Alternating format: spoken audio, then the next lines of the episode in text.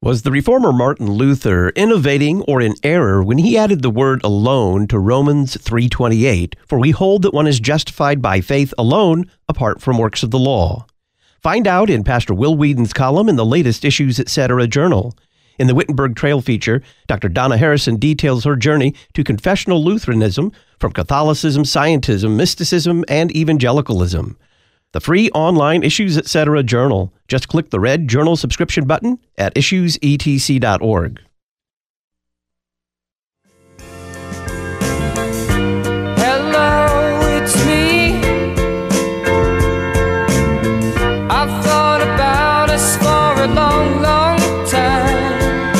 had a conversation with a fellow Christian and they've talked about the strength of their faith or how strong their faith is or how much stronger their faith is now than it used to be, you might be encountering a, a soft form of fideism that is a faith in faith and not a faith in Jesus. True, strong faith speaks not about itself, but about the one in whom it trusts, and that is Jesus Christ. Welcome back to Issues Etc. That's one of the subjects we'll take up here as we go through listener email and the Issues Etc. comment line. As always, our email address, talkback at issuesetc.org, and the Issues Etc. listener comment line, 618 223 8382. Let's start with Bruce in Fort Mill, South Carolina. Bruce corrects an error that I made last week during listener email on the issues, etc. comment line. He says, I just wanted to mention that Jonathan Edwards was involved with the first Great Awakening in the early 1700s. Charles Finney was involved in the second Great Awakening about 100 years later. Thanks for the show, and thank you for the correction and for listening, Bruce. It, it's not hard to mix up the first and the second, but it is it can be easy to, you know, forget who was involved. At least we knew about Finney and uh, who was the other one. Now I can't Edward, remember. Jonathan Uh, Jonathan Edwards uh, in the first place. We just happened to. I made the mistake too. We just happened to misassign them in history. There were times when we did lots of shows. Oh, the yeah. Second Great Awakening, Charles Finney. I remember Don Matzat, the previous host of the show.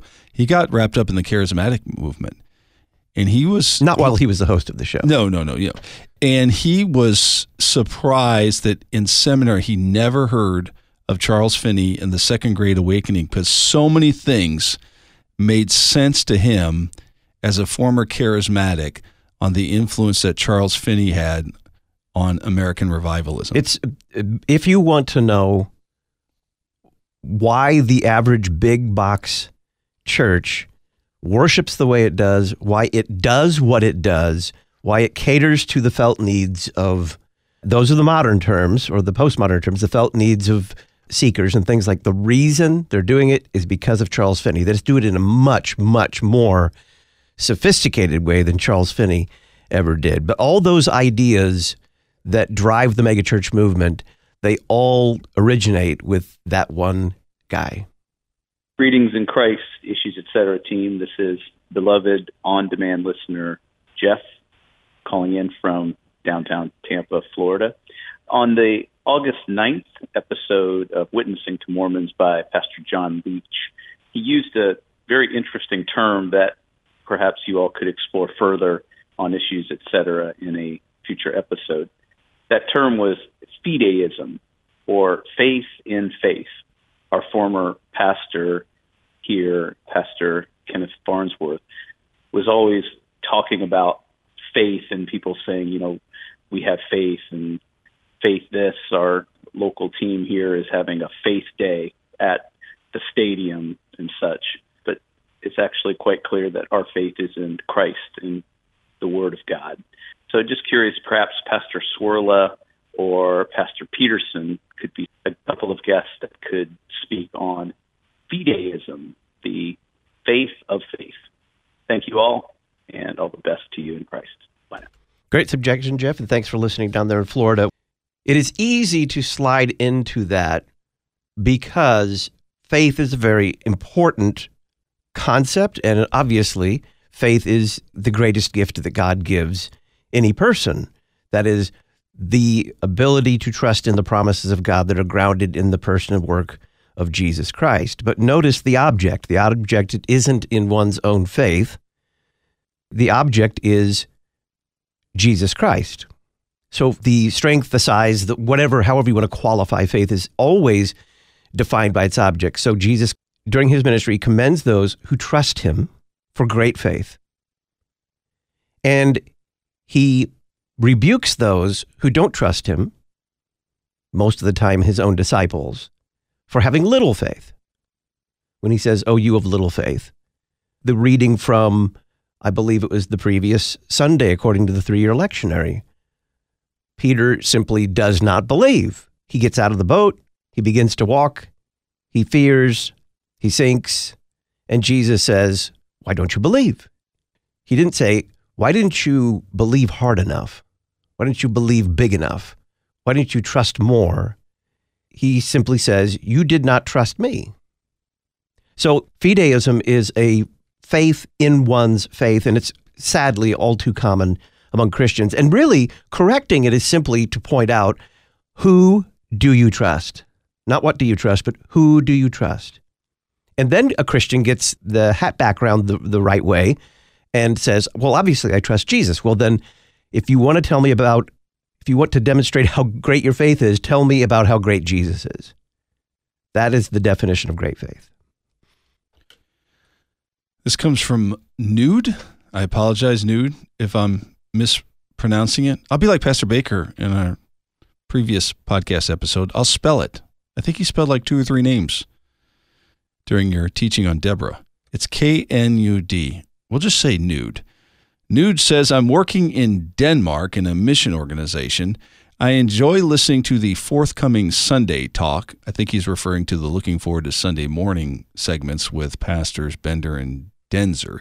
But as the Danish churches use a biannual circle of text readings, I often have to listen to several podcasts before I find the right one. Also, when I try to share it for others to listen. Would it not be possible to make the text reference be tags for these programs so I could search a bit more qualified? Thanks for listening in Denmark. Nude, K N U D. That is an excellent suggestion. So, what we should be tagging in each one of those are the gospel reading and the Old Testament reading and the epistle reading. That's what we should be tagging for each one of those individually. That's a great idea. We will start doing that Today. today. Today. I'll add those tags to Pastor the, Bender, next hour. Absolutely. Let's see. Arthur, great question. Since I'm new to the ways that Lutheran congregations are governed, I have a question regarding my church council.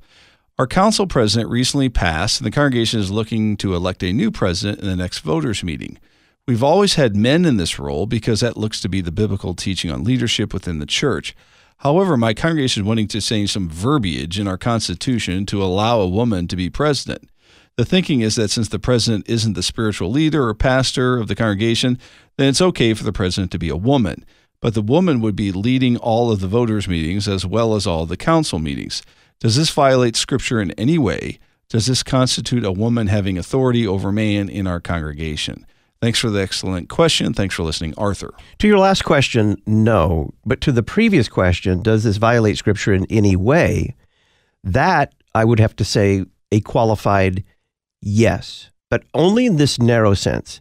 Scripture does not specify these kind of uh, churchly offices, these auxiliary offices, as belonging to either men or to women. As far as we can tell, something approaching congregational president really did not exist, really is a phenomenon, probably more of much later in the church, however, it's comprised. So, scripture doesn't speak specifically to those offices like a president of a congregation or a chairman of a congregation's board or something like that. So, in that sense, it does not violate scripture in that kind of very gross sense. But in a finer sense, it can. And I cite here the verse, Our God is a God of order and not of confusion. So anything that would bring confusion regarding the proper relationship between men and women generally, the order of creation, and in particular, the nature of the male only pastorate, anything that would bring confusion there has the potential to violate Scripture. That is, to bring confusion. We are not permitted to either intentionally or unintentionally bring confusion to the clear teaching of Scripture by things we either say or don't say, or do or don't do. So, does this have the potential to cause confusion in a Christian congregation, I would say yes, it has actually great potential. Now, can this be done in a way where that confusion is eliminated entirely? Probably not, but eliminated for every practical sense? Yes, but that has to be more than simply changing the words of your congregation's constitution. Before, if I were pastor of that congregation, I would say, we can certainly consider doing this if, after a, a period of teaching, and I would say at least two years, about the nature of the pastoral office, about the nature of the church, about the order of creation, and about the general relationship that God establishes between husbands and wives and males and females. After two years of study, if you guys still want to do this, and you think you understand those distinctions well enough, and no confusion will be caused, then I won't stand in your way. I can tell you what would happen. After two years of studying the order of creation, the nature of the pastoral office, the relationship between men and women, husbands and wives, and that teaching that we are not to bring confusion into the congregation, that congregation would not vote to have a female president. Because they would say, why would we want to confuse these tremendous teachings of Scripture, even have the potential of causing confusion about this? So while it is in and of itself not wrong, it is, I would say, very unwise to do and should only be done in that case after extensive. Now, I'm not talking about pastors going to talk about the pastoral office in Bible class for the next four weeks, or he's going to talk about the order of creation sometime. No, this has to be congregational teaching that has to be done at the congregation level. The pastor's going to have to devote time during the church service to do this teaching. This has to be disseminated to everyone because we don't want any confusion. Not just, well, the people who go to Bible class aren't confused. That's 10% of your congregation if you're lucky. Or the people who show up for church aren't confused. That's usually about 40% of your entire membership. This has to be a blanket catechesis. And I think after the congregation grows to appreciate these teachings of Scripture and why we maintain these distinctions, they would say, What were we thinking? Why did we want to do that in the first place? That's what I'd do. I'd suggest for Arthur to listen to podcast number 2181 with Dr. Ken Schurb, Women's Suffrage and Women Holding Church Offices in the Lutheran Church Missouri Synod, podcast episode 2181. No one can explain it like Ken Schurb. When we come back, some more listener email and the issues, etc. comment line. We're coming to you live on this Tuesday, August the 15th. I'm Todd Wilken. And close with love the way that you do. Gonna sit right down and write myself a letter and make believe it came from you. Remember, our Lord promised us this. He promised us that the world would hate us if we were true to Him. San Francisco Archbishop Salvatore Cordileone speaking at the 2023 Issues Etc. Making the Case conference. He gave us the last beatitude, both in Matthew's version and Luke's version, that we're to rejoice when they ridicule us and utter evil against us unjustly. We're to rejoice. The apostles in the Acts, they rejoiced that they were able to suffer dishonor for the sake of the name. So it's up to us to keep the flame of faith and truth alive in the darkness. The truth cannot be suppressed. Let us be witnesses of that. You can watch and listen to Archbishop Cordileone's presentation, Making the Case for Speaking the Truth to Power, and all of the teachings from this year's conference for a donation of $300 by Labor Day. It's available via on demand video streaming or podcast. Learn more at issuesetc.org or by giving us a call 618 223 8385. Luther had Wartburg. We have Collinsville. You're listening to Issues Etc. When you hear the word heresy, what do you think of? Do you think of some ancient debate the church has gotten over and forgotten? Do you think of some stubby old theologians just arguing over things that don't matter?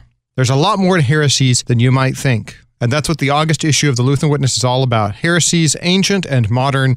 To pick up your copy, visit cph.org slash witness or visit our website, witness.lcms.org to learn more. The Lutheran Witness, helping you interpret the world from a Lutheran perspective. Concordia University Chicago invites all high school students to attend the annual Careers for Christ weekend in person on our beautiful campus in River Forest. Careers for Christ is November 3rd through the 5th. You'll have the opportunity to learn about professional church vocations while having fun with CUC staff, faculty, and students. For more information, visit cuchicago.edu forward slash C, the number four C. That is cuchicago.edu forward slash C, the number four C.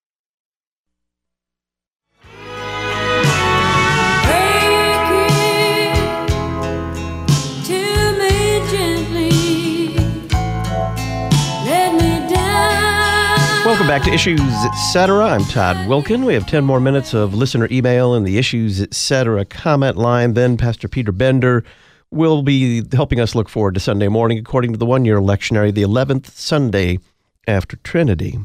Here's a comment from the Issues Etc. comment line on the impact of the Supreme Court's Dobbs ruling on abortion attitudes in America.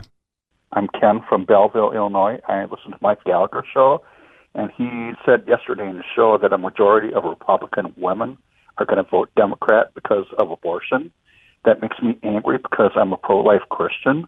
I'm beginning to think that overturning of Roe versus Wade was a decision through via Dobbs, which is the decision last year, was a loss for a pro life movement because now states like Ohio will make abortion permanent in their state constitution, and there's other states that will follow Ohio's lead. And I fear next year the Republicans will lose the House and the Senate because of abortion. I fear another four years of Democratic control. We can't do that. They're going to destroy our nation. And I just think, too, that there's a potential that if the Republicans lose next year really bad, that they may uh, become pro choice in abortion. And that makes me sad and angry there are people who are saying that we're getting more pro-life. I think the polling is wrong. I think it's apparent people want abortion, and that makes that's very sad about, statement about our country, and it shows that people are far away from the Lord. And Republicans, because of abortion, may never win a seat again, and that's not a good thing. If the country gets way, way worse, maybe people will wake up and vote Republican. I think we need to educate people by having conversations with people and why abortion is wrong. Thank you. Bye. Well, I don't think if we look at the United States as just one homogenous whole, I think we're approaching it in the wrong way. That's too simplistic of a way. And if you look at it as one big homogenous whole, that we aren't individual states, but we're just one big country, and you look at some of the poll numbers, often these polls are based on questions that are asked this is why we talk to Dr. Michael New on an almost weekly basis because he looks at these polls, especially on abortion, and says, these are the questions that ask, and this is what you always get when you ask these certain questions. Now, if you drill down and ask better questions, you get better answers. I think he would say the American people's views on abortion are highly nuanced. Does a majority, not all Americans, but does a majority want abortion to be legal in some circumstances? Yes, they do. Do they want it to be legal through all nine months? No, very few people actually want that. Do they want it absolutely banned? No, very few people actually want that. What they want is a more, far more regulated system of abortion. Is that discouraging in and of itself? Yes, but it's better than what we had under Roe. Under Roe, we had no restrictions. And every single restriction that was passed by states almost immediately went to the Supreme Court. And it was one of those restrictions going to the Supreme Court that overturned Roe. So, in the short term, could it mean that there's a Dobbs reaction in the elections? Yes. But if the pro life movement had thought only in the short term, we never would have overturned Roe. We would have given up a long time ago. This has to be the long game for the sake of our posterity, our children and our grandchildren, we, we need to stay in the long game. I'm not saying we, you know, only take what we can get. We need to fight as hard as we can. But now this has gone to individual states. Some states are overreacting by essentially making abortion legal under any and every circumstances through all nine months of pregnancy. And others are, saying, no, we want to use this opportunity to regulate it even more. Some even to the point of for all practical purposes, banning abortion. This is the world we are given to live in. There are people who want to go back before Roe. That's not going to happen. There are people who want to somehow mitigate, and I agree. Is that will there be a temptation to go soft on abortion uh, in the Republican Party? Yes, but there always has been. There are pro life Democrats, there are pro choice Republicans. And then there are Republicans that simply vote pro life out of conviction, and those who vote pro life because of their constituency. All those political realities are all in play here. So to think of it as one big whole doesn't give us an accurate picture. Again, this is why we talk to Dr. Michael New as often as we can with almost every individual poll or, or news story when it comes to the Ohio story. I think we talked with him about that. And he was not hopeful. I was not hopeful. The next day, last Tuesday, a week ago, Ohio voters went out and said, uh, We don't like that. We don't like question one or something like that. We don't want to raise the bar for passing a constitutional amendment. Does that mean all those people are going to show up and vote for whatever the pro choice party wants to put into the Constitution? No.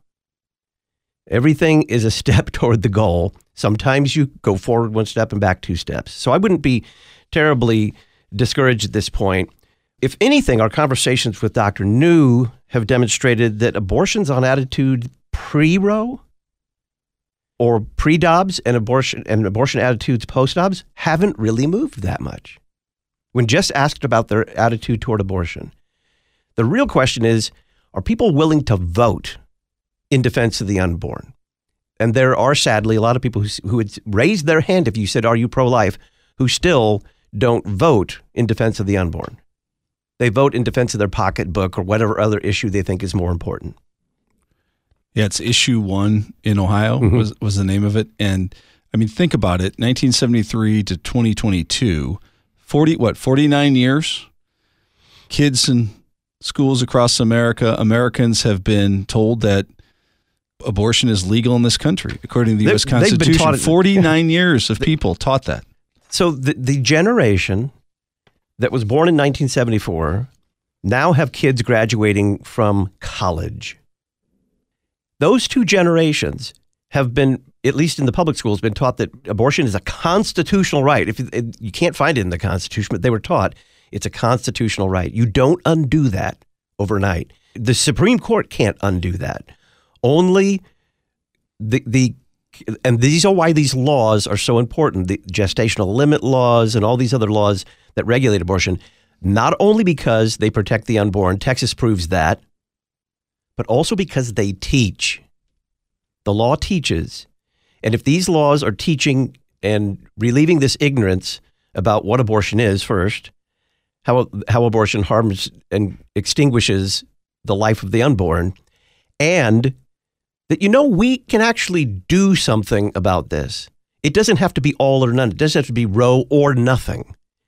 We can have a country where we're working toward a pro life system of laws but in the meantime, we regulate this holocaust that is abortion. Does that make you happy next week? No. Does that make you happy on your deathbed about how far we've come? Maybe not. But your kids and your grandchildren might actually live to see sensible pro life laws in the United States. But it's the long game.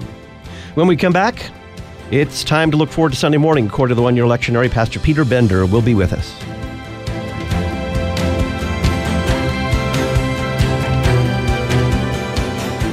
Listen weekday afternoons to Pastor Todd Wilken and guests on Issues Etc. Issues Etc. is a listener supported program. Your financial support is vital for the continuation and expansion of this worldwide outreach. Our mailing address, Issues Etc., P.O. Box 83, Collinsville, Illinois 62234. Box 83, Collinsville, Illinois 62234. You can also donate at our website, issuesetc.org. Issues Etc. is a production of LPR, Lutheran Public Radio. The third commandment teaches us to remember the Sabbath day by keeping it holy. We do this when we hold God's word sacred and gladly hear and learn it. Jesus invites the weak and heavy laden to rest in Him, our true rest, because His yoke is easy and His burden is light. This weekend, rest in Jesus as you hear His word and receive His gifts. If you are in Southern Illinois, you're invited to join Trinity Lutheran Church in Millstadt to rest in the grace of our Savior, Jesus Christ. Learn more at trinitymillstadt.org. I am beautiful because I am fearfully and wonderfully made. I'm accepted because I'm a part of His family through Jesus' shed blood. Unity Lutheran School in East St. Louis, Illinois, shines the light of Christ in one of the most impoverished cities in America. Learn how to support their mission work at unityesl.org. Unityesl.org. Today, with the help of the Holy Spirit, I say yes to God and His ways.